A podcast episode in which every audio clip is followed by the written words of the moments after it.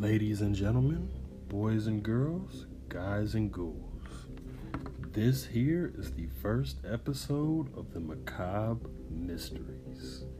Now, what this podcast is going to be about is going to be true crime and other macabre stories that I find, some unsolved mysteries, some what the fuck happened type of thing that may have an answer, it may not have an answer. But I just wanted to kind of bring my love of true crime to the podcast world. I see tons of true crime podcasts every day. And I know that that's like a general theme when it comes to the, the podcasting industry is that a lot of people kind of get big off of true crime podcasts. But I thought with, with mine, this wouldn't be so much of a this is gonna be what's gonna take off, but this is more of like a passion project for me. Just like doing the Wei's World podcast. The reason why I have not been doing the Wei's World podcast as often as I would have liked to do it is because I've I've had a lot of personal things going on, but then also I've been kind of having the idea for this true crime podcast in the back of my mind and I thought if I can go ahead and push this out and go ahead and put this out, then you know it'll help me retool and refocus for the Wei's World podcast. But this is definitely macabre mysteries. And on this particular episode, we're gonna start off somewhat general, but still a very interesting topic to cover. We're talking about none other than the man himself, Theodore Robert Bundy, born Theodore Robert Cow. So, what we're going to do on this one that's not really the the same as other ones that I've heard. We're not going to really give you too much of a backstory. We're going to kind of give you a brief backstory, but then we're going to go ahead and get right into the shit. So, just a, a brief, brief backstory of who uh, Mr. Bundy was. Um, Ted Bundy was born Theodore, Theodore Robert Cow on November 24th, 1946, to Eleanor Louise Cow and um, unknown father um, in Burlington, Vermont. Uh, for the first few years of his life, Bundy lived in Philly. Um, in some interviews, uh, he spoke warmly of his grandparents, who he stayed with for a little while. Uh, Bundy described his grandmother as timid and an obedient woman who periodically underwent electroconvulsive therapy for depression. Um, let's go a little bit deeper into his history. So, the university years after graduating from high school in 1965, Bundy attended the University of Puget Sound, uh, UPS, for one year before transferring to the University of Washington to study Chinese. Um, in 1967, he became romantically involved with a UW classmate who was identified by several pseudonyms in Bundy's biography, but most commonly Stephanie, Stephanie Brooks. In early 1968, he dropped out of college and worked at a series of minimum wage jobs. He also volunteered at the Seattle office of Nelson Rockefeller. Now, the reason why bringing up his college years are very, very, very important is because he ended up having a type. That type is based off of one of the girls that, you know, Bundy ended up dating. Um, or one of the girls he ended up getting engaged to. So we're going to skip forward a little bit, right? In 1974, um, he abruptly broke off all contact from. Matter of fact, let's go back a little bit further. I'm sorry. Uh, during a trip to California on the Republican Party business in the summer of 1973, Bundy rekindled his relationship with the aforementioned Stephanie Brooks. She marveled at his transformation into a serious, dedicated, and professional, seemingly on the cusp of a legal and political career. He continued to date um, Kloepfer, uh, Kloepfer, I can't get her name right. I've been trying to get her name right for so long, so please excuse me. Uh, as well, neither woman was aware of the other's existence in the fall of 1973. Um, and with all of that, um, Bundy and Brooks continued. Uh, Bundy continued courting Brooks, who flew to Seattle several times to stay with him. They discussed marriage at one point. He introduced her to Davis as his fiance. Um, Davis being, da, da, da, let's see here. Davis. I forgot who Davis was in this this whole this whole thing. Um, let me see. I'm trying to find who Davis was for y'all. Hmm. Can't find Davis. Can't find Davis. But but but but but but but let's just kind of get through this part because we're going to get into the very interesting. So, in 1974, like I said, he, he abruptly broke off all contact from everybody. Her phone calls and letters went unreturned. We're talking about Brooks here. Finally, reaching him by phone a month later, Brooks demanded to know why Bundy had unilaterally ended their relationship without explanation. In a flat, calm voice, he replied, Stephanie, I have no idea what you mean, and hung up. She never heard from him again and later explained, I just wanted to prove to myself that I could have married her but Brooks concluded in retrospect that he had deliberately planned the entire courtship and rejection in advance as vengeance for their breakup she initiated in 1968. Again, crazy. Crazy as fuck. This man has been crazy as fuck. So basically, the ramblings that I just did break down like this. So, he was born in Vermont. Uh, he was born to his mother. His father's identity isn't really known like that. Um, it's never been confirmed. He stayed with his grandparents for a little while when they lived when him and his mother lived in Philly. Uh, he went to the University of Washington where he met Stephanie Brooks in 1968. Stephanie Brooks broke off their relationship, uh, citing that you know he was basically doing weird shit to to keep it very very simple. Um, he was doing weird shit. Um, as a matter of fact, I'll even read you this excerpt. So, in August, Bundy attended the 1968 Republican National Convention in Miami as a Rockefeller delegate. Shortly therefore, or thereafter, Brooks ended their relationship and returned to her family home in California, frustrated by what she described as Bundy's immaturity and lack of ambition. So, when they ended up linking up years later, in 1972, 1973, around that time when they ended up blinking again years later, like she said, Bundy pretty much had a plan. He was like, I'm gonna go ahead, I'm gonna get back with her, and I only really want to get back with her to prove to myself that I can marry her. That's that was his whole intent behind getting back with this Stephanie Brooks. And once he felt like he, you know, accomplished his goal, he broke everything off, said fuck it, and dipped. Uh, but by that point, Bundy had began skipping classes at law school. By April, he had stopped attending entirely as young women began to disappear in the Pacific Northwest, which is where our story actually starts. There is no consensus on when or where Bundy began killing women. He told different stories to different people and refused to divulge the specifics of his earliest crimes, even as he confessed in graphic detail to dozens, dozens of later murders in the days preceding his execution. He told Nelson that he attempted his first kidnapping in 1969. Uh, and then after that, in Ocean City, he could, he committed that in Ocean City, New Jersey, but did not, or he committed the kidnapping in 1969 in Ocean City, New Jersey, but did not kill anyone until sometime in 1971 in Seattle. He told uh, psychologist Art Norman that he killed two women in Atlantic City in 1969 while visiting family in Philadelphia. So you see the conflicting information right there. Uh, he told this this Nelson person, uh, he told Nelson that he didn't really start killing until 1971, but he told a different psychologist that he actually started his whole murder spree in 1969. Um, Nelson, being Polly Nelson, um, a member of his last defense team, and she even called him the very definition of heartless evil. So he told one of his attorneys that he didn't start killing until 1971, but he told the psychologist that he actually started killing around 1969. He hinted but refused to elaborate to homicide detective Robert D. Keppel that he committed a murder in Seattle in 1972 and another murder in 1973 that involved a hitchhiker near Tumwater. Uh, Rule and Keppel both believed that Rule and Keppel both believe that he might have started killing as a teenager.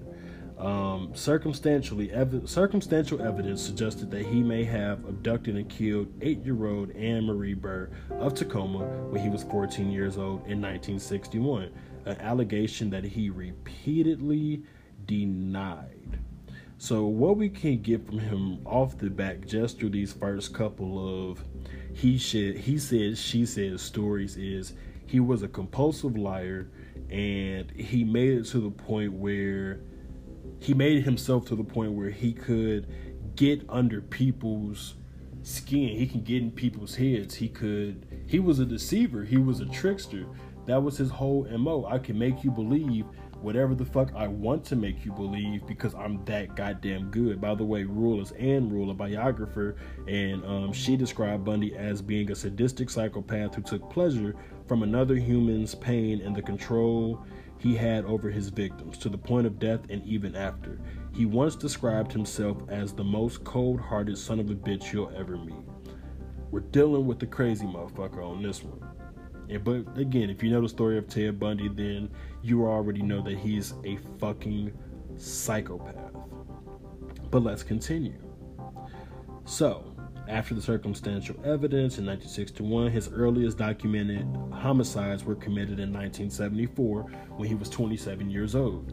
By then, by his own admission, he had mastered the necessary skills in the era before DNA profiling to leave minimal incriminating forensic evidence at crime scenes. What people also do have to realize is a lot of these people were able to get away with this shit for so fucking long because, like it said, DNA profiling was not a thing at that time. To be able to pick up a piece of somebody's DNA off of a piece of tissue, off of the corner of a room, off of. So somebody got caught off of a pizza box one time. Like, in order to to be able to pick those type of details up, it takes DNA profiling and that's why a lot of murders and kidnappings go unsolved because up until a certain point, DNA profiling uh, really was not a thing. It actually started in the 1980s. Started so here's a little background about it. Starting in the 1980s, scientific evidence followed allowed the the use of DNA as a material for the identification of an individual. The first patent covering the direct use of DNA variation for forensics was filed by a man named Jeffrey Glassberg in 1983, based upon work he had done while at Rockefeller University in 1981.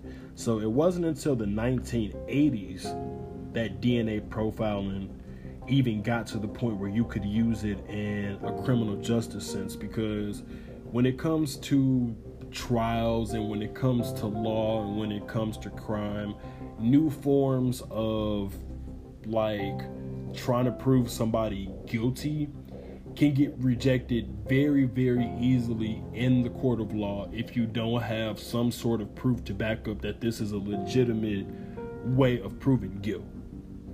Like the law really does not play about that. You have to have it's something substantial to to prove guilt and new ways new technologies that they try to use in the courtroom. Sometimes it works sometimes it doesn't. Sometimes it's flawed sometimes it's on the money with dna profiling. This is something that's been on the money for quite a while because it's helped quite a few people get caught that deserve to be caught. Ergo mr bundy. But let's continue.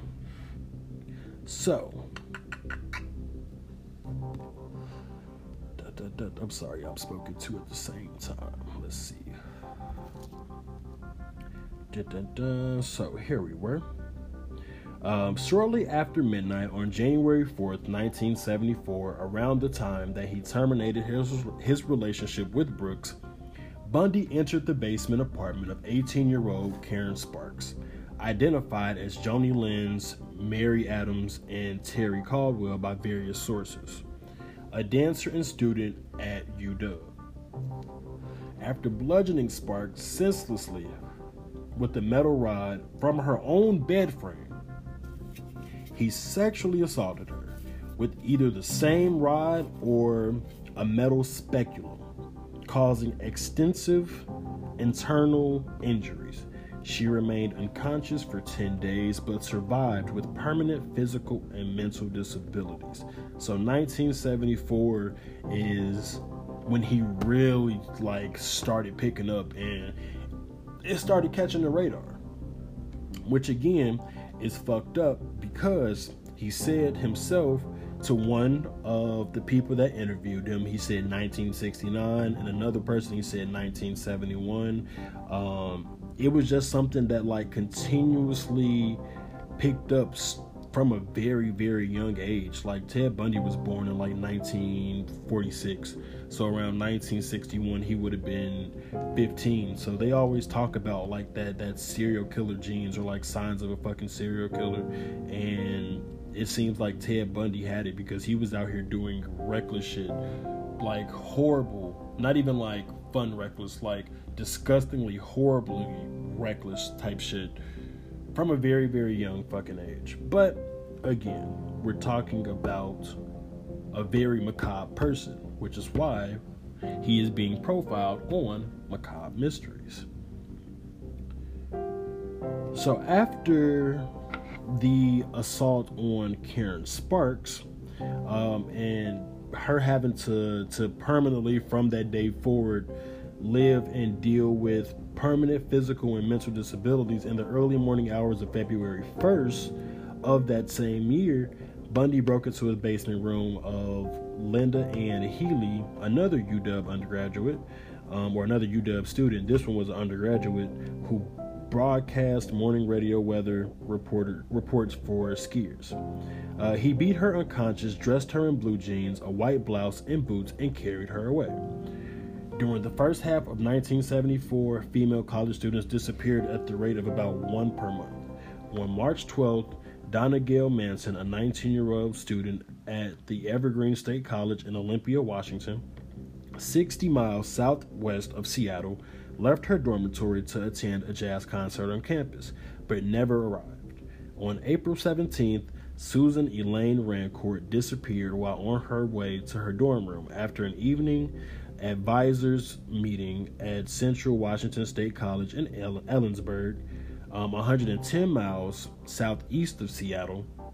Uh, two female Central Washington students later came forward to report encounters one night on one on the night of Rancourt's disappearance, which again was on April 17th, um, and then the other three nights earlier with the man wearing a arm sling asking for help carrying a load of books to his brown or tan Volkswagen Beetle.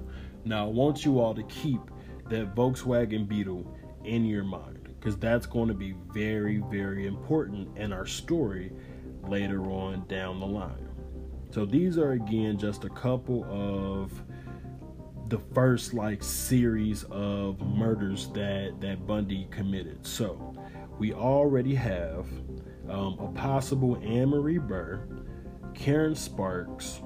We also have Linda Healy. Uh, we also have Donna Manson. Now we have Susan Rancourt.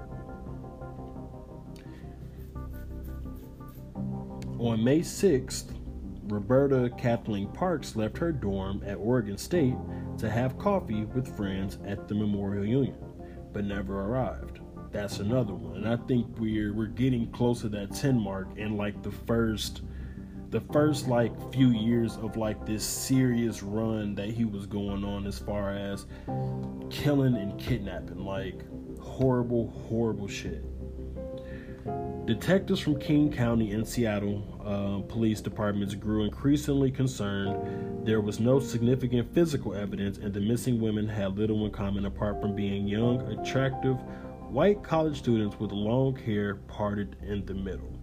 On June 1st, Brenda Carol, uh, Brenda Carol Ball, 22, disappeared after leaving the Flame Tavern in Burien near Seattle. She was last seen, or near the airport, um, she was last seen in the parking lot talking to a brown haired man with his arm in a sling. Like I said, remember that beetle, and now also remember that sling, because those are two those are two very, very important details again in this story that will play a factor later on at the end.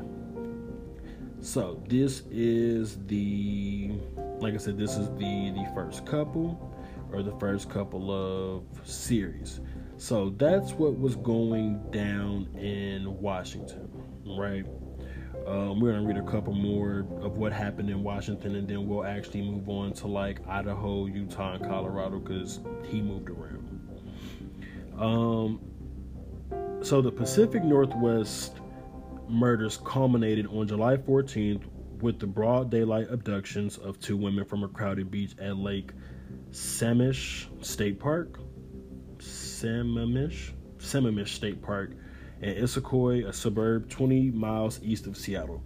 Five female witnesses described an attractive young woman wearing a white tennis outfit with his or I said, a, I said a young woman, an attractive young man wearing a white tennis outfit with his left arm in a sling, speaking with a light accent, perhaps Canadian or British, introducing himself as Ted. He asked for their help in unloading a sailboat from his tan or bronze colored Volkswagen Beetle. Four refused. One accompanied him as far as his car, saw there was no sailboat, and fled.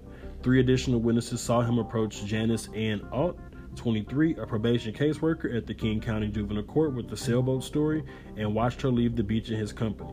About four hours later, Dennis Marie, Denise Marie Naslund, a 19 year old woman who was studying to become a computer programmer, left a picnic to go to the restroom and never returned. Bundy told both Stephanie Mitchett and William Hagmaier that Ott was still alive when he returned from Naslund, and that he forced one to watch as he murdered the other, but he later denied it in an interview with Lewis on the eve of his execution. King County Police, um, finally armed with a detailed description of their suspect and his car, posted flyers throughout the Seattle area. A composite sketch was printed in regional newspapers and broadcast on local television. Um, Elizabeth Kloepfer and Rule, a DES employee and a UW psychology professor, all recognized the profile, the sketch, and the car and reported Bundy as a possible suspect. But detectives who were receiving up to 200 tips per day thought it unlikely that a clean cut law student with no adult criminal record could be the perpetrator.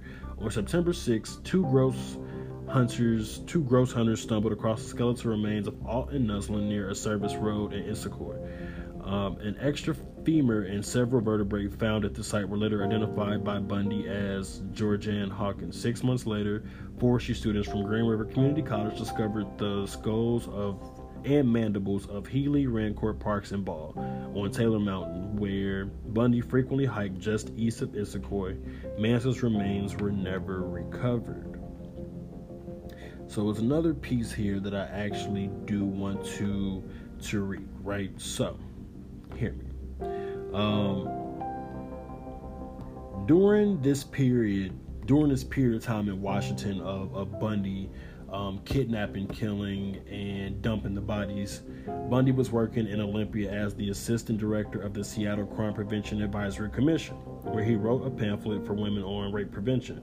Later, he worked at the Department of Emergency Services, a state government or agency involved in the search for the missing women. At DES, he met and dated Carol Ann Boone, a twice divorced mother of two, who six years later would play an important role in the final phase of his life. Reports of the six women, missing women and Sparks' brutal beating appeared prominently in newspapers and on television throughout Washington and Oregon. Fear spread among the population, hitchhiking by young women dropped sharply. Pressure mounted on law enforcement agencies, but the paucity of physical evidence severely hampered them. Police could not provide reporters with the little information that was available for fear of compromising the investigation. Further similarities between the victims were noted. The, disappear- the disappearances all took place at night, usually near ongoing construction work within a week of midterms or finals. All of the victims were wearing slacks or blue jeans, and at most crime scenes, there were sightings of a man wearing a cast or a sling and driving a brown or tan Volkswagen Beetle. I told y'all those two details would come up to be very important because the Volkswagen Beetle and the man with the sling for an arm were again Ted Bundy, and these were the the signs. These were the the, the things that that people were able to to see, and the things that were getting him caught, like the the things that were catching people's attention so this is what we're going to do next. Like I said, we're going to go to Idaho, Utah, and Colorado. We're going to read a couple of these, and then we're going to go ahead and you know head out from there. So in August of 1974, Bundy received a second acceptance from the University of Utah Law School and moved to Salt Lake City, leaving Clubford and Seattle. Clubford was the other woman that he was dating while he was also dating Brooks. He never stopped dating Kloepfer, but he just got back with Brooks, like I said earlier, to prove that he could, and he left her the fuck alone. While he called Kloepfer often, he dated at least a dozen other women as he studied the first year law curriculum a second time. He was devastated to find out that the other students had something, some intellectual capacity that he did not. He found the classes completely incomprehensible. It was a great disappointment to me, he said. A new string of homicides began the following month, including two that will remain undiscovered until Bundy confessed to them shortly before his execution. On September 2nd, he raped and strangled a still unidentified hitchhiker in Idaho, then either disposed of the remains immediately in a nearby river or returned the day to photograph and dismember the corpse. On October 2nd, he seized 16 year old Nancy Wilcox in Holladay, a suburb of Salt Lake City. Her remains were buried near Capitol Reef National Park, some 200 miles south of Holladay, but were never found. On October 18th, Melissa Ann Smith, the 17 year old daughter of the police chief of Midvale, another Salt Lake City suburb, disappeared after leaving a pizza parlor. Her new body was found in a nearby mountainous area nine days later. Post mortem examination indicated that she may have remained alive for up to seven days following her disappearance. On October 31st, Laura and Laura Ann Aime, also 17, disappeared. Her naked body was found by hikers nine miles to the northeast. Both women had been beaten, raped, sodomized, and strangled with nylon stockings. Years later, Bundy described his post-mortem rituals with the corpses of Smith and Aime, including hair shampooing and application of makeup. Woo! This motherfucker was sick. He was sick, sick, like sick, sick, sick, sick, sick. He was over here putting makeup on the corpses he was shampooing the hair of the corpses. Like, I'm wondering if this motherfucker was was into to necrophilia. Like, he that's some weird ass shit. That is some weird ass shit. I know it's some weird shit in 2021, and that would definitely have been some weird shit in 1970 as well. Standards for shit have definitely changed. We've improved as a society, or at least we're continuously trying to in some aspects.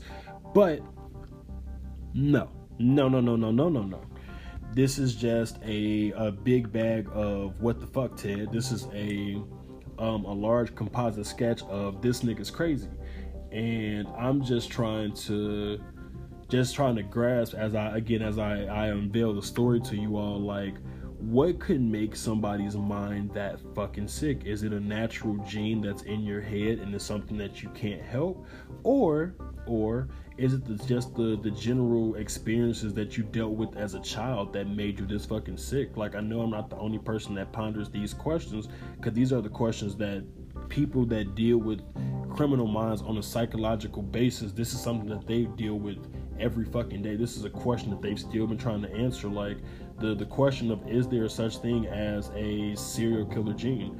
like that that's still a question that's continuously asked. There are things as sociopaths there are things as psychopaths and a lot of times people of those natures like end up becoming serial killers. So it could simply be a gene. If you are identified as a sociopath or a psychopath you do have the potential to do something this wicked let's continue though in the late afternoon of november 8th Bundy approached 18 year old telephone operator Carol DaRonch at a fashion mall in Murray, less than a mile away from Midvale, from the Midvale restaurant where Melissa Smith was last seen. He identified himself as Officer Roseman of the Murray Police Department and told DaRonch that someone had attempted to break into her car. He asked her to accompany him to the station to file a complaint. When DaRonch pointed out to Bundy that he was driving on a road that did not lead to the police station, he immediately pulled to the shoulder and attempted to handcuff her. During the struggle, he inadvertently fastened both handcuffs to the same wrist, and DaRonch was able to open the car door and escape. Later that evening, Deborah Jean Kent, a 17 year old student at Viewmont High School in Bountiful, 20 miles north of Murray, disappeared after leaving a theater production at the school to pick up her brother. The school's drama teacher and student told police that a stranger had asked each of them to come out to the parking lot to identify a car. Another student later saw the same man pacing in the rear of the auditorium, and the drama teacher spotted him again shortly before the end of the play. Outside the auditorium, investigators found a key that unlocked the handcuffs removed from De- Carol DaRonch's wrist. Um, in November, Elizabeth Kloepfer called King County Police a second time after reading the young women were disappearing in towns surrounding Salt Lake City. Detective Randy Hergesheimer, and I hope I'm saying that name right, of the Major Crimes Division interviewed her in detail. By then, Bundy had risen con- Bundy had risen considerably on the King County hierarchy of suspicion, but the Lake Sam blah, blah, I have a weird thing about me when it comes to certain words that kind of come together. Like I can't like World War Three. I have some a hard time saying that sometimes. And like Russell Westbrook, I can say that now because I'm thinking about it. But like Sammamish, I have to get that in my mind for this story. Sammamish. But the Lake Sammamish witness, considered most reliable by detectives, failed to identify him from a photo lineup. In December, in December, Kloepfer called the Salt Lake City County Sheriff's Office and repeated her suspicions. Bundy's name was added to the list of suspects, but at the time, no credible forensic evidence linked him to the, to the Utah crimes. In January of 1975, Bundy returned to Seattle after his final exams and spent a week with Kloepfer, who did not tell him that she had reported him to police on three occasions. She made plans to visit him in Salt Lake City in August. In 1975, Bundy shifted much of his criminal activity eastward from his base in Utah to Colorado.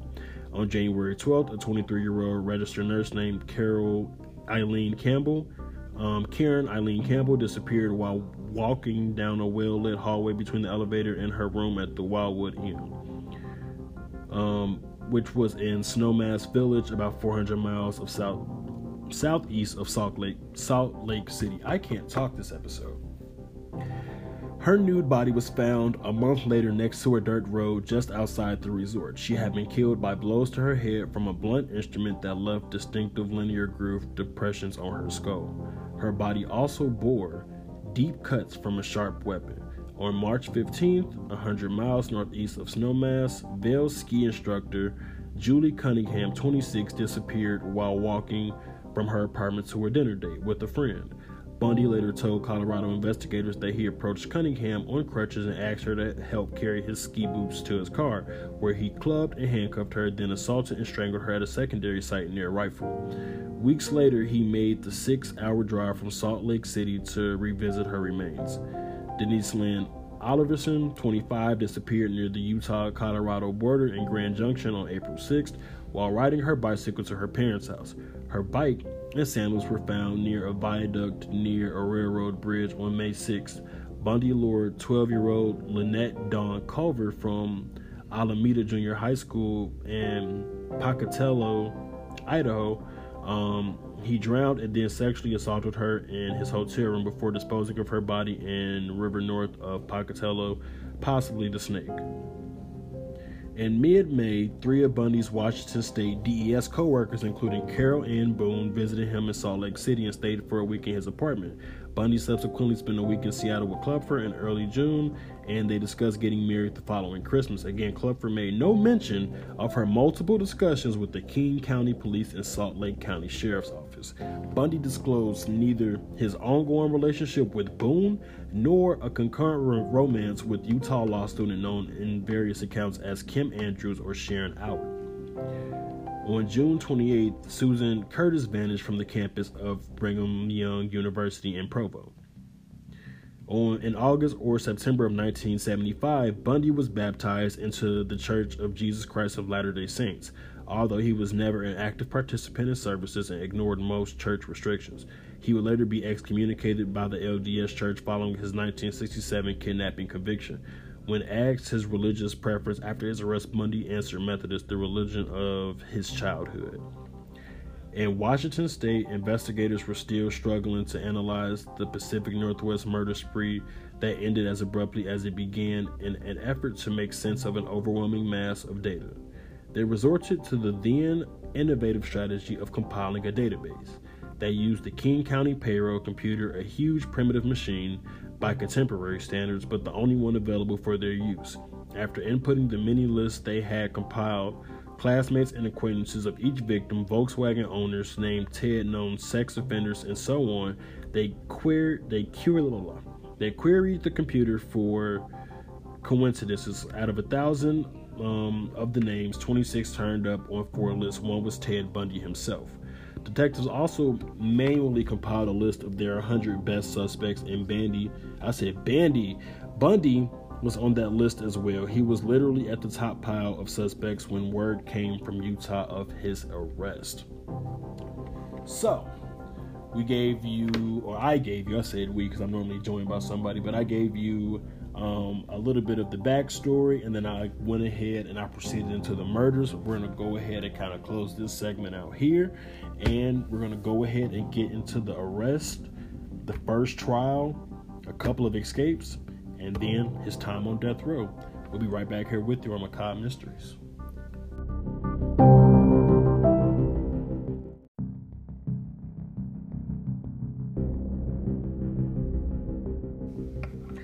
Ladies and gentlemen, we're back here on Macabre Mystery. So, after getting into his early life and his crime spree, the next thing we're going to do is get into his arrest and his first trial. So, on August 16th, 1975, Bundy was arrested by Utah Highway Patrol officer Bob Hayward in Granger, Utah, which was uh, another like Salt Lake City suburb. Hayward had observed Bundy cruising a residential area in the pre dawn hours. Bundy fled the area at high speeds after seeing the patrol car. The officer searched the car after he noticed that the Volkswagen's front passenger seat had been removed and placed on the rear seats. He in the car he also found a ski mask, a second mask fashioned from pantyhose, a crowbar, handcuffs, trash bags, a coil of rope, an ice pick, and other items initially assumed to be burglary tools. Bundy explained that the ski mask was for skiing. He had found the handcuffs in a dumpster, and the rest were just common household items. You know, just normal shit that people have around the house, like coils of rope, trash bags, ice picks, you know, shit like that. Uh, again, I don't have none of that shit around. I have trash bags around my house. I don't have any fucking coils of rope or any goddamn ice picks, but this is 2021, so.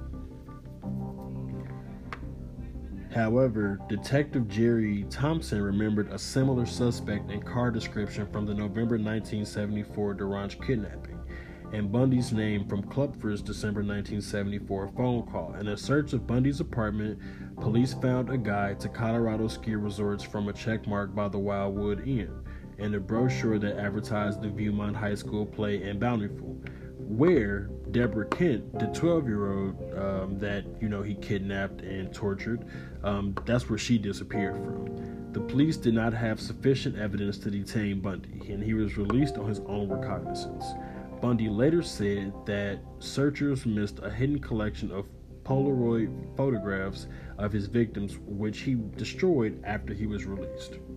Um, Salt Lake City police placed Bundy on 24 hour surveillance and Thompson flew to Seattle with two other detectives to interview Kloepfer. And I'm, again, I hope I'm saying her name right. She told them that in the year prior to Bundy's move to Utah, she had discovered objects that she could, uh, you know, that she couldn't understand um, in her house and in Bundy's apartment. These items included crutches, a bag of plaster of Paris that he admitted stealing from a medical supply house, and a meat cleaver that was never used for cooking. Additional objects included surgical gloves, an oriental knife in a wooden case that he kept in his glove compartment, and a sack full of women's clothing. Bundy was, was perpetually in debt, and Kloepfer suspected that he had stolen almost everything of significant value that he possessed. When she confronted him over a new TV and stereo, he warned her, If you tell anyone, I'll break your fucking neck. We, once again, ladies and gentlemen, are dealing with a psychopath have to keep saying that because the things that he says or the things that he does or the way that he moves does not surprise me because Theodore Bundy is a fucking psychopath, a sociopath, more than anything. She also said that Bundy became very upset whenever she considered cutting her hair, which was long and parted in the middle. She would sometimes awaken in the middle of the night to find him under the bed covers with a flashlight examining her body. He kept a lug wrench taped halfway up the handle in the trunk of her car, another Volkswagen Beetle which he often borrowed for protection. The detectives confirmed that Bundy had not been with Clover on any of the nights during which the Pacific Northwest victims had vanished, nor on the day Ott and Naslund were abducted. Shortly thereafter, Clover was interviewed by Seattle homicide detective Kathy McChesney, McChesney and learned of the existence of Stephanie Brooks in her brief engagement to Bundy around Christmas of 1973. In, in, September, Bundy sold his Volkswagen Beetle to a Midvale teenager. Utah police impounded it, and FBI technicians dismantled and searched it. They found hairs matching samples obtained from Karen Campbell's body. Uh, later, they also identified hair strands microscopically indistinguishable from those of Melissa Smith and Carol DaRonch. FBI lab specialist Robert Neal concluded that the presence of hair strands in one car matching three different victims who had never met one another would be a coincidence of mind-boggling rarity. So let's let's just kind of just roll some of that information back here, right? So first things first, I mentioned earlier how all of his victims had long hair that was, and let me just you know get the description of the hair, um, 100% accurate. So they had long hair and it was parted down the middle. Now that is the exact description from Brooks. Ever since Brooks broke up with him back in, I believe it was 1968, 1969. Again, keeping up with all these dates is is you know kind of difficult sometimes, but every single one of his victims had hair like her. He was targeting women that had hair like the initial girl that broke up with him.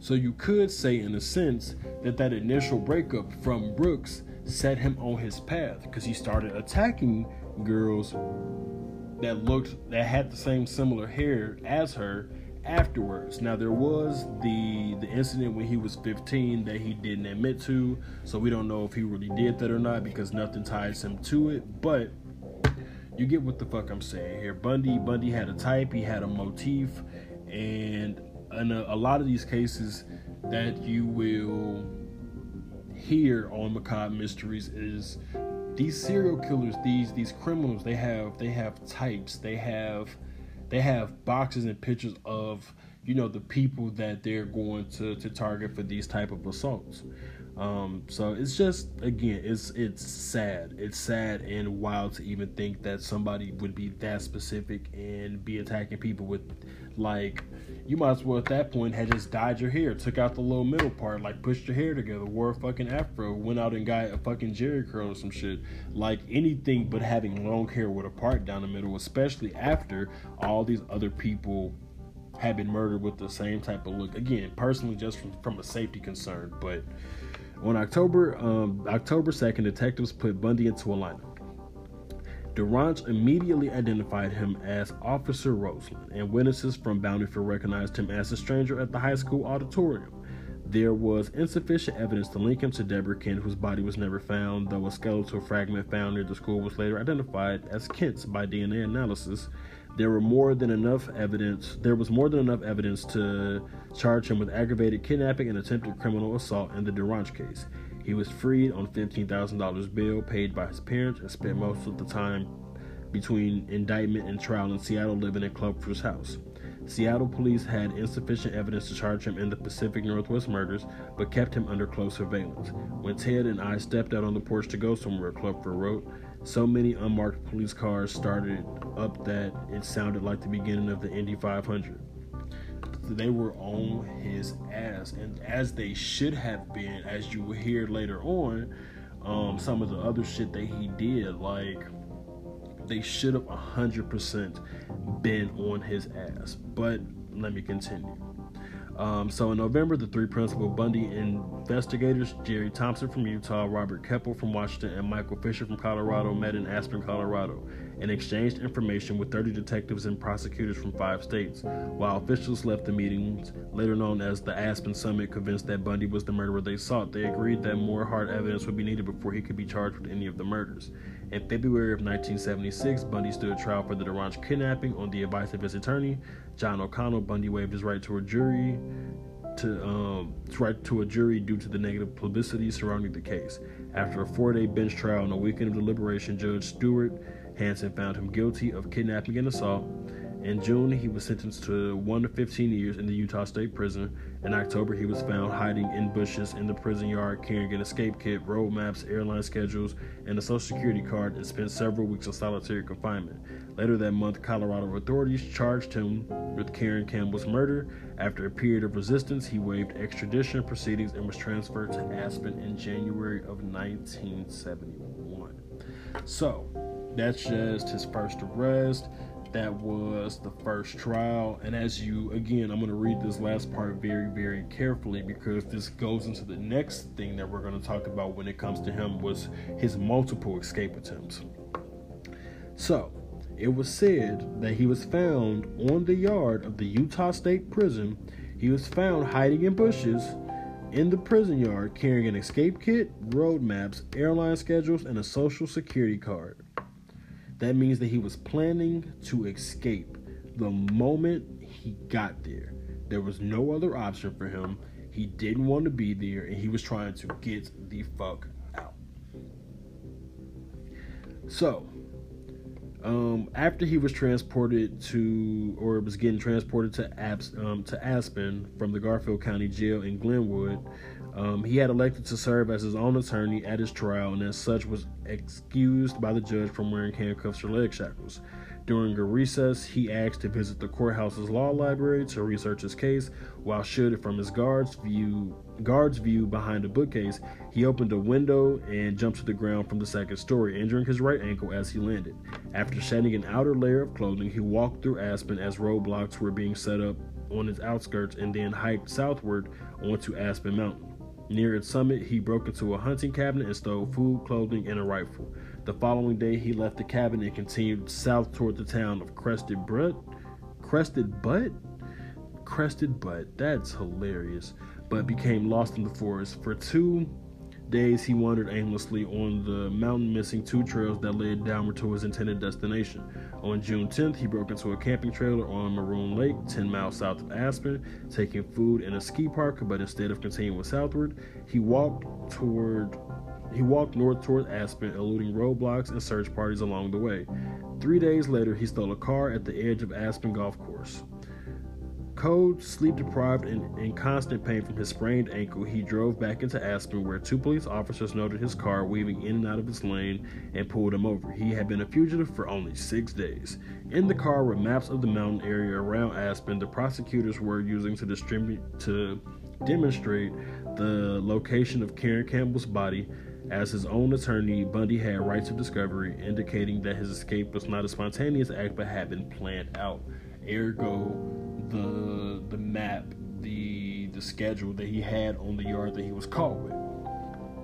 Once he was put back in jail, Bundy ignored the advice of friends and legal advisors to stay put. The case against him, already weak at best, was deteriorating steadily as pretrial, pretrial motions consistently resolved in his favor and significant bits of evidence were ruled inadmissible. A more rational defendant might have realized that he stood a good chance of acquittal and that beating the murder charge in Colorado would probably have dissuaded other prosecutors with as little as a year and a half to serve on the DaRonch conviction. Had Ted preserved, yeah, had Ted preserved, he could have been a free man. Instead, Bundy assembled a new escape plan.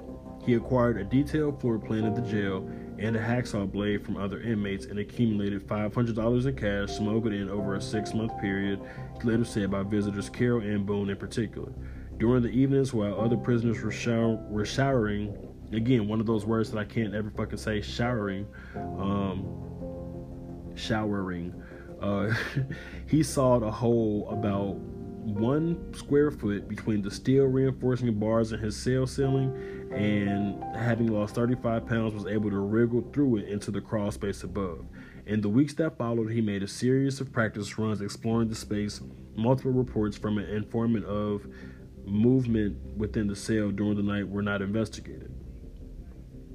By late 1977, Bundy's impending trial had become a cause celebre in the small town of Aspen, and Bundy filed a motion for a change of venue to Denver. On December 23rd, the Aspen trial judge granted the request, but to Colorado Springs, where juries had historically been hostile to murder suspects. On the night of December 30th, when most of the jail staff on Christmas break and nonviolent prisoners on furlough with their families, Bundy piled books and files in his bed, covered them with the blanket to stimulate his sleeping body, and climbed into the crawl space. He broke through the ceiling into the apartment of the chief jailer who was out for the evening with his wife, changed into street clothes from a jailer's closet, and walked out the front door to freedom. Just fucking dipped. He got new clothes. He he he changed. He changed venues he got new clothes, and like I said, he just walked out the front door. He piled books and files in his bed, covered them with a blanket to simulate his body, climbed into the crawl space. He broke through the ceiling into the apartment of the chief the apartment of the chief jailer who was out for the evening with his wife, changed into street clothes from the jailer's own closet and dipped. After stealing a car, Bundy drove eastward out of Glenwood Springs, but the car soon broke down in the mountains on Interstate 70. A passing motorist gave him a ride into Vail to the east. From there, he caught a bus to Denver, where he boarded a morning flight to Chicago. In Glenwood Springs, the jail's skeleton crew did not discover the escape until noon on December the 34th, the 31st, more than 17 hours later, by then, Bundy was already in Chicago. And once again, ladies and gentlemen, I have no idea what's wrong with me. I am a podcaster by by literal design, and I can't even say fucking 31st. I can't even say 31st. But let's go ahead and just cover what the fuck we covered so far. So he escaped not once, but twice. The first escape, he was caught after six days.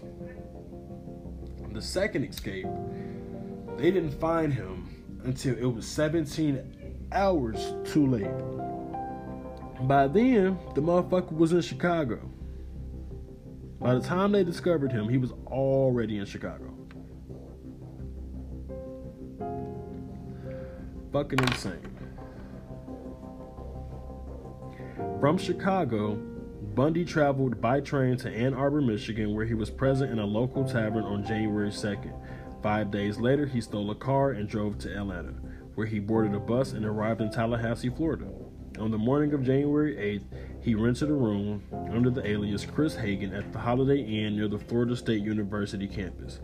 Bundy later said that he initially resolved to find legitimate employment and refrain from further criminal activity, knowing he could probably remain free and undetected in Florida indefinitely as long as he did not attract the attention of police but his loan job application at a construction site had to be abandoned when he was asked to produce identification. He reverted to his old habits of shoplifting and stealing credit cards from women's wallets left in shopping carts. So once he left Chicago and headed to Florida, he was trying to figure out what the fuck to do. He was trying to figure out how the fuck can I make money. At first he was like, let me go ahead and do this shit a legal way. And then he was like, nah, you know what? Never mind that. Fuck all that. I'm not gonna be able to do this shit no legal way. I'm gonna have to go back to my old fucking ways. I'm gonna have to to, to, to steal from these hoes. I'm gonna have to get get get me get like you know a new fucking credit card. I'm gonna have to get completely new shit.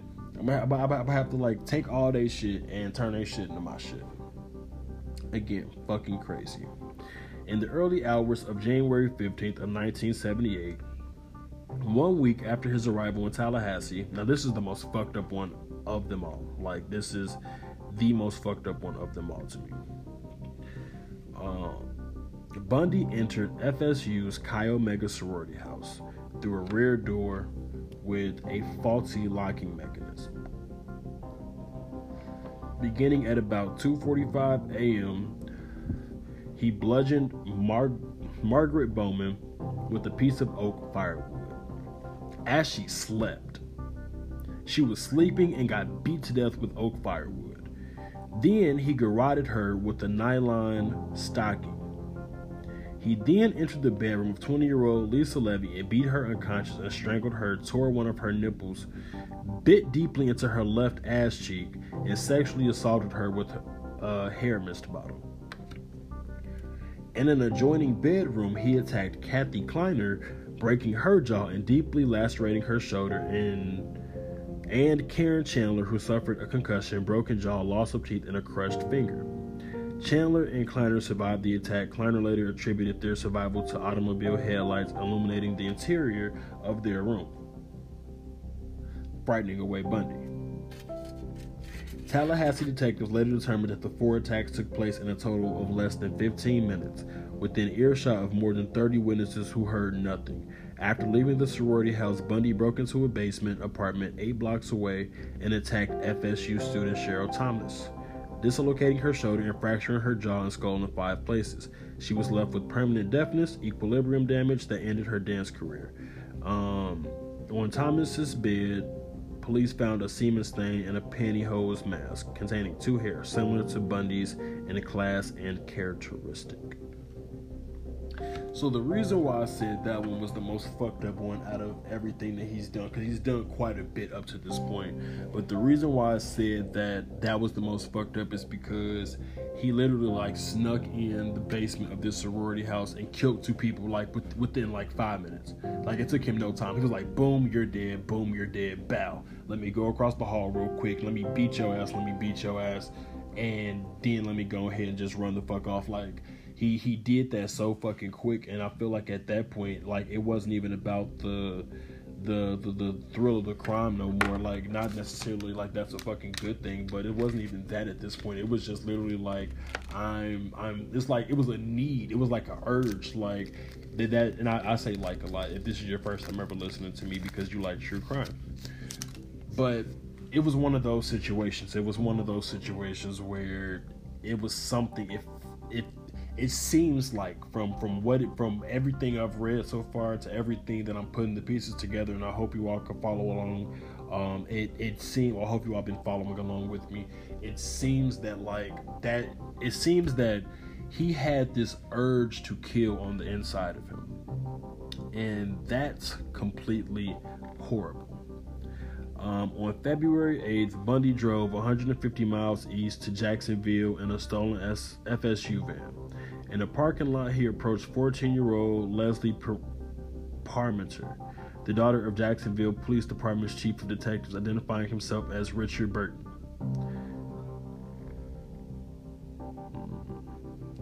I lost my place. Identifying himself as Richard Burton, Fire Department, but retreated when Parmenter's older brother arrived and challenged him. That afternoon, he backtracked to Lake City.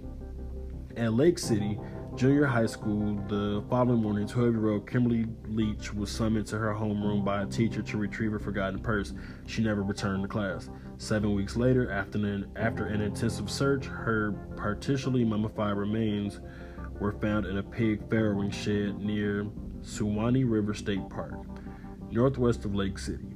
She appeared to have been raped and killed by neck lacerations with a knife. Again, this urge to kill is just growing in. He's just like, I, I gotta take somebody. I got it. I like, I gotta merge somebody. I had to take somebody out. Completely fucked up.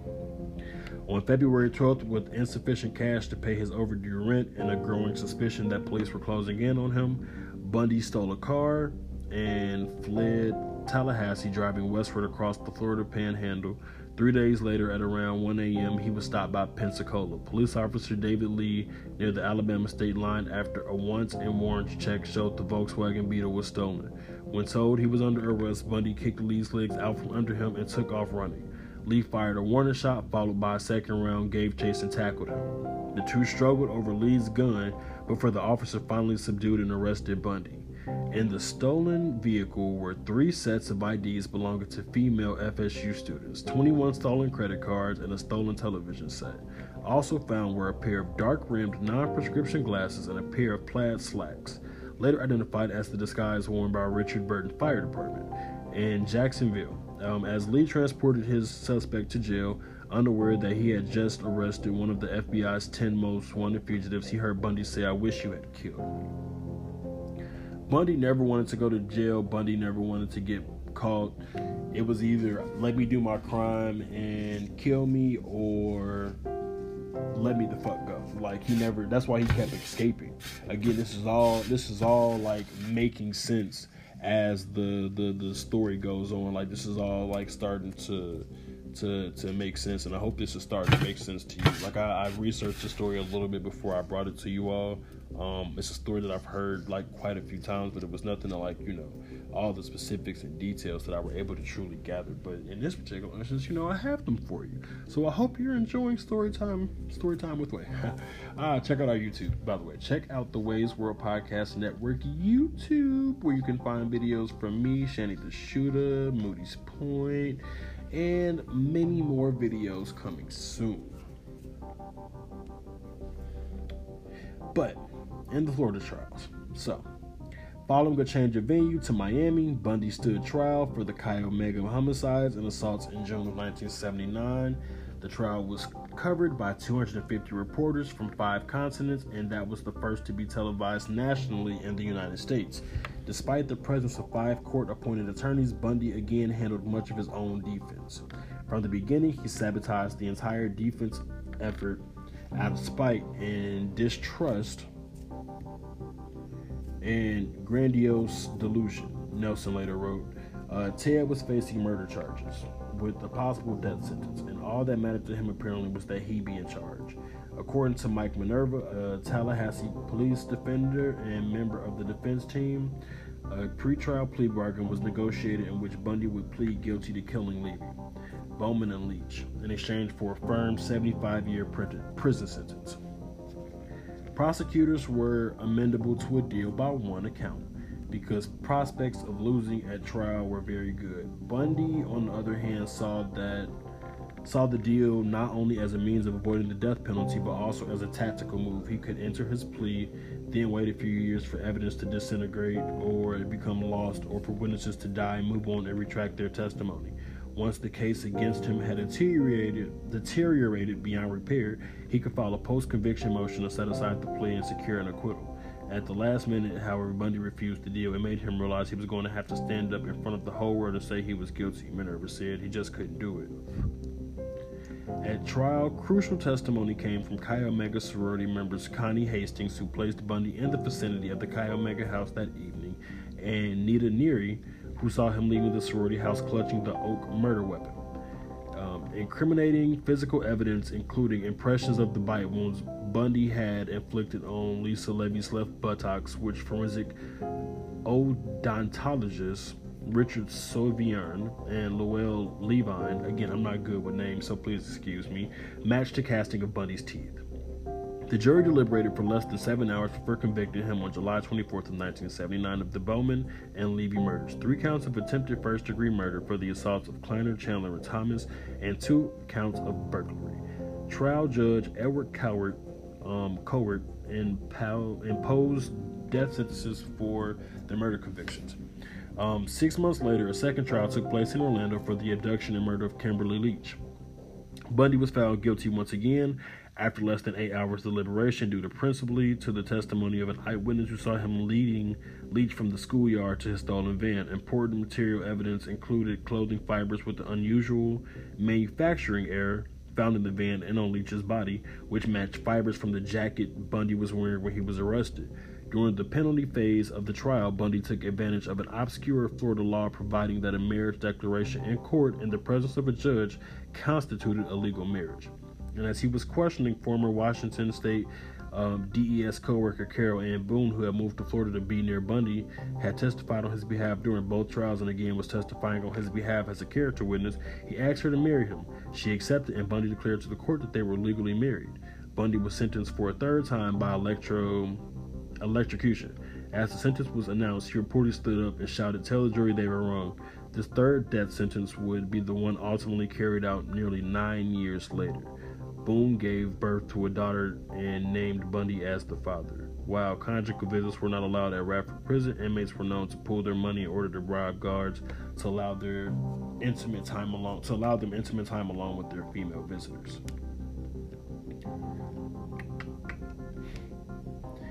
It's just fucked up. It's just fucked up. this is just again just a, a fucked up individual doing fucked up things, and they got him. At the end of the day, they got. At the end of all the information you've heard today on Macabre Mysteries, they got him. They got him. He got sentenced to death, and he eventually ended up dying by electrocution. Um, and that ends the story of one Ted Bundy. But there's a little bit more information that I do want to kind of give before I close out today. So, um, I just want to kind of give uh, Death Row, like what happened while he was on Death Row, some of his confessions, um, and then also I want to talk about his modus operandi, which is something I've low key kind of been hinting to or talking about throughout the whole show. So, shortly after the conclusion of the Leach trial and the beginning of the long appeals process that followed, Bundy initiated a series of interviews with Stephen McCloud and Hugh Aynesworth. Speaking mostly in third person to avoid the stigma of confession, he began for the first time to divulge details of the crimes and thought processes. He recounted his career as a thief, confirming Kloepfer's longtime suspicion that he had shoplifted virtually everything of substance that he owned. The big payoff for me, he said, was actually possessing whatever it was I, st- I had stolen. I really enjoyed having something that I wanted and had gone and taken. Possession proved to be an important motive for rape and murder as well. Sexual assault, he said, fulfilled his need to totally possess his victims. At first, he killed his victims as a matter of expediency, um, expediency, to eliminate the possibility of being caught. But later, murder became part of the adventure. The ultimate possession was, in fact, the taking of the life, he said, and then the physical possession of the remains. What did I say earlier in the show? as I was reading this and as I was breaking this down, I was saying it seems like at first it was just kind of like as a means to an end. Like I've already kind of like kidnapped you, I've already raped you, so I'm just kind of murdering you now. So not even kind of, I'm murdering you now, so I don't get caught. Which eventually end up getting him caught to begin or at the end of the day. And then it turned into a game for him. It turned into a fucking game. And this is why I wanted to cover this on Macabre Mysteries, is because that really is a macabre mystery of what puts that in people's minds. What puts that in people's heads that this is fun, that this is a thrill? Is it literally the fact that you're not getting caught?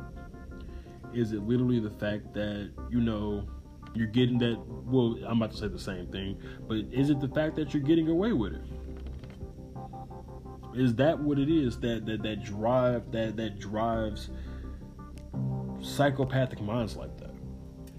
And that's you know that's up for debate. That's up for discussion. That's something we can definitely discuss. If you want to DM your boy at Wei's World underscore Network, or if you want to leave a review on Apple, Google, Spotify, and everywhere else that we can be found in the world. If you Google us, the Wei's World Podcast Network, you can find us in a lot of places. Um, but Bundy also confided in Special Agent William Hagmaier, Hagem, Hagmaier um, of the FBI Behavioral Analysis Unit. Hagmaier was struck by the deep, almost mystical satisfaction that Bundy took in murder. He said that after a while, murder is not just a crime of lust or violence, um, Hagmaier related, it became possession. They are a part of you the victim becomes a part of you, and you two are forever one. And the grounds where where you kill them or leave them become sacred to you, and you always will be drawn back to them. Bundy told Hagmaier that he considered himself to be an amateur and impulsive killer in his early years, but moving into what he termed his prime or predator phase about the time of Linda Healy's murder in 1974. This implied that he began killing well before 1974, although he never explicitly admitted to having done so. Raiford guards found two hacksaw blades that Bundy had hidden in his cell. A steel bar at one of the sales windows had been sawed completely through at the top and bottom and glued back into place with a homemade soap based adhesive. Several months later, guards found an unauthorized mirror hidden in the cell, and Bundy was again moved to a different cell. Shortly thereafter, he was charged with a disciplinary infraction for unauthorized correspondence with another high criminal profile criminal, John Hinckley Jr., in October of 1984. Bundy con- contacted Robert Keppel and offered to share share his self-proclaimed expertise in serial killer psychology in the ongoing hunt in Washington for the Green River Killer, later identified as Gary Ridgway. Keppel and Green River Task Force Detective Dave Reich, Reich I cannot get these names right. Reichert interviewed Bundy, but Ridgway remained at large for a further 17 years. Keppel published a detailed documentation of the Green River interviews and later collaborated with McCall on another examination of the interview material. Bundy coined the nickname the Riverman for Gary Ridgway, which was later used for the title of Keppel's book The Riverman, Ted Bundy and I Hunt for the Green River Killer. Um, and then he was killed in 1980, 1989. Uh, he was killed in 1989, but in early 1986, execution date uh, was set on the Chi Omega convictions. In April, shortly after the new date was announced, Bundy finally confessed to Hagmaier and Nelson that they believed what they believed was the full range of his depredation, including details of what he did to some of his victims for their after their deaths. He told them that he visited Taylor Mountain, Issaquah, and other secondary crime scenes, often several times to lie with his victims and perform sexual acts with their decomposing bodies. What the fuck did I say earlier? This motherfucker was on some necrophilia type shit. He is crazy. He was crazy. Necrophilia. I knew it. He was going back fucking these dead bodies. Fucking ugh. Just disgusting. Just disgusting. Um until but until putrefaction forced him to stop. In some cases he drove for several hours each way and remained the entire night. In Utah he applied makeup to Melissa Smith's lifeless face and he repeatedly washed Laura Aime's hair. If you've got if you've got time, he told Hagmaier, then they can be anything you want them to be. He decapitated approximately 12 of his victims with a hacksaw, with a hacksaw and kept at least one group of severed heads, probably the four later found on Taylor Mountain in his apartment for a period of time before they disposed of them. Um, Just fucking crazy. Just fucking crazy. Again, the whole thing was fucking the whole uh, execution was fast tracked. Boone championed um, his innocence throughout all of his trials and felt deeply betrayed by his admission that he was in fact guilty. She moved back to Washington with her daughter and refused to accept his phone call on the morning of his execution. She was hurt by his relationship with Diana Weiner, Nelson wrote, and devastated by his sudden wholesome confession in his last days. Um, Hagmaier was also present during Bundy's final interviews with investigators on the eve of his execution. He talked of suicide, saying he did not want to give the state the satisfaction of watching him die.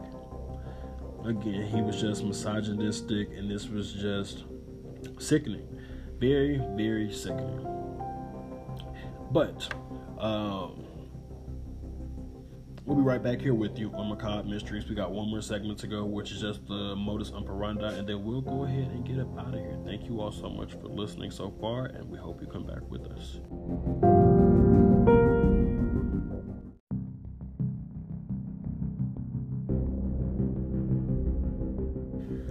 Alright, so the last thing I'm going to get into before we close this thing out is his modus operandi. Like I said, I've kind of been talking about that throughout this whole thing but I just want to kind of cover that just a little bit more because a lot of serial killers have this thing called a modus operandi, which is basically just the general frame of their victims. So Bundy was an unusually organized and calculating criminal who used his extensive knowledge of law enforcement methodologies methodologies to elude identification and capture for years. His crime scenes were distributed over large geographic areas.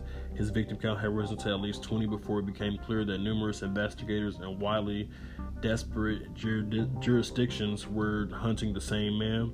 His assault methods of choice were blunt trauma and strangulation, two relatively silent techniques that could be accomplished with common household items. He deliberately avoided firearms due to the noise that they made and the ballistic evidence they left behind. He was a meticulously He was a meticulous researcher who explored his surroundings in a minute detail, looking for safe sites to seize and dispose of victims.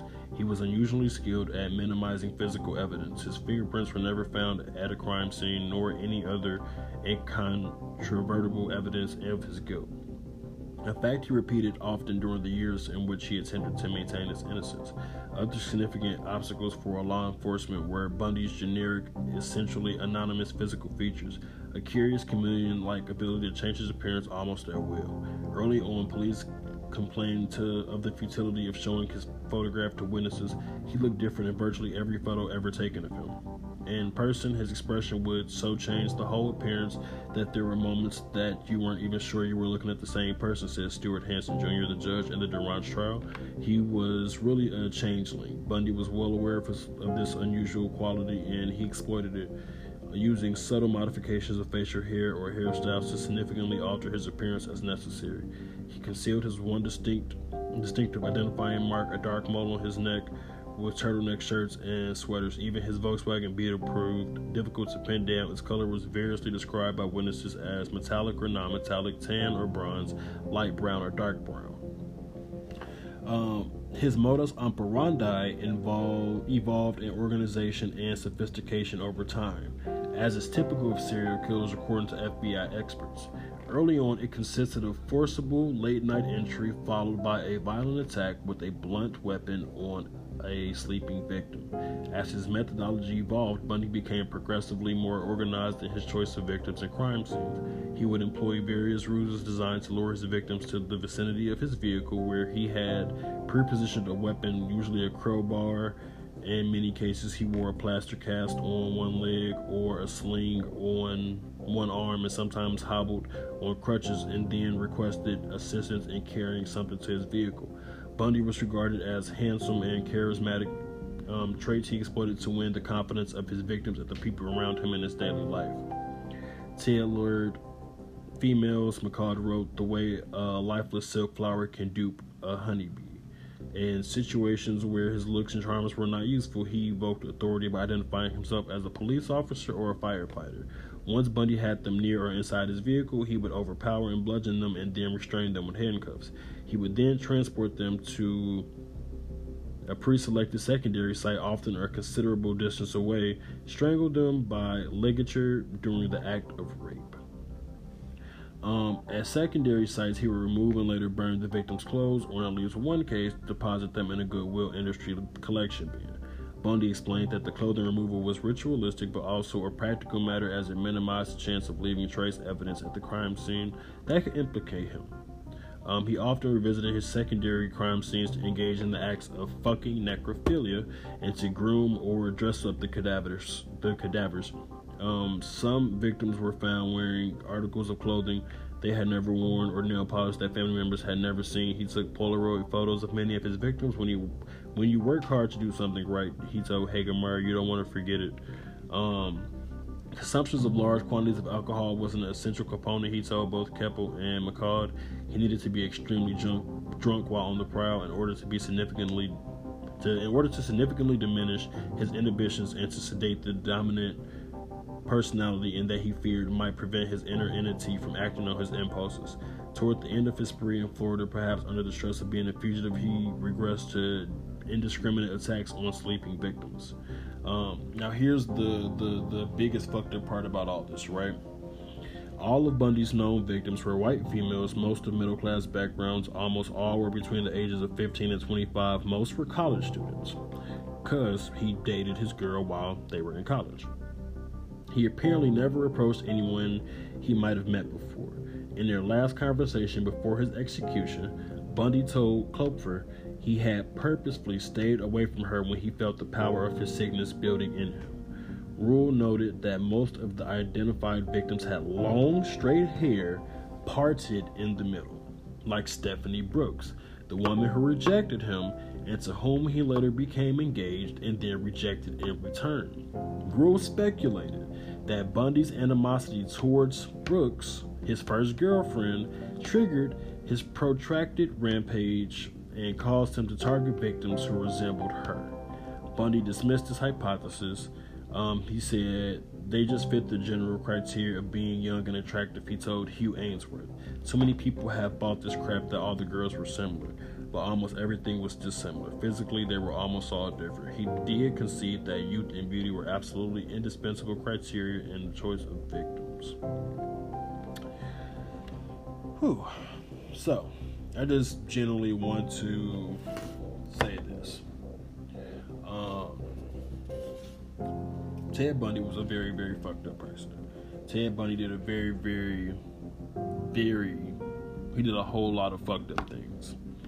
And if you even get the inkling of somebody like this being around you, do whatever you can to get away from that situation. If you have somebody that that you know tries to be that charmer at all points in time, that's a red flag. If you have somebody that is consistent, like I'm not saying people can't be charming, I'm not saying people can't assist, but people that are overly active and trying to like do that to a certain extent, if you don't know that their intentions, if you don't know for a fact their intentions are good, which nowadays you can never really ever guess or talk about or tell anybody's true intentions, but if you truly know them and you understand them, then again, believe them. But in cases of people that you don't know, like, look at the signs. Look at the signs. Red flags are things. This has been Macabre Mysteries. I want to say thank you all for listening to the first episode. Um, I want you all to have a good night. I want you all to stay safe, stay blessed, and peace out.